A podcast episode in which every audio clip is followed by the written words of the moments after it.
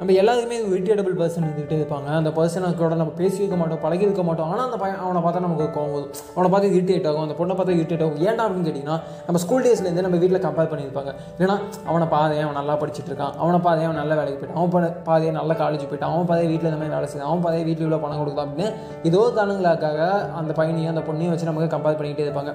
ஆனால் ஆனால் கொஞ்சம் யோசிச்சு பாருங்களே தெரிஞ்சோ தெரியாமல் நம்ம அவங்களோட பேசியிருக்க மாட்டோம் பழகிருக்க மாட்டோம் க்ளோஸ் இருந்திருக்க மாட்டோம். ஆனாலும் நமக்கு அவன் மேலே ஒரு எதிர்ப்பு அது போல தான் நம்ம செஞ்சிட்டு இருக்க செயல்களுக்கு ஒரு எதிர்வினை இருக்கும். அதனால நம்மளை சுற்றி இருக்க நம்ம யா- நம்ம நம்ம நினச்சிட்டு இருப்போம். நம்மளாவது ஒரு நம்மளால் நம்மளால என்ன செய்ய முடியும்? நம் அப்படின்னு நினச்சிட்டு இருப்போம். பட் ஒரு ரியாலிட்டியை புரிஞ்சுக்கோங்க. நம்ம செய்கிற செயல்களுக்கு மதிப்பு இருக்குது நம்ம செய்கிற ஒவ்வொரு செயலுக்கும் மதிப்பு இருக்குது நாமளும் ஒரு மனிதன் தான் அப்படிங்கிறத நம்ம முதல்ல புரிஞ்சுக்கணும். நமக்கான அங்கீகாரத்தை நம்ம கொடுக்கணும். நம்ம கொடுத்தாலும் கொடுக்கலினாலும் நம்ம செய்கிற செயல்களுக்கான எதிர்வினைகளும் அதுக்கான ஆதரவான வினைகளும் வந்துக்கிட்டே தான் இருக்கும். ஸோ முதல்ல நம்மளை நம்ம ரெஸ்பெக்டிவாக பார்க்க ஆரம்பிப்போம் அதுக்கடுத்து சுற்றி இருக்கீங்க.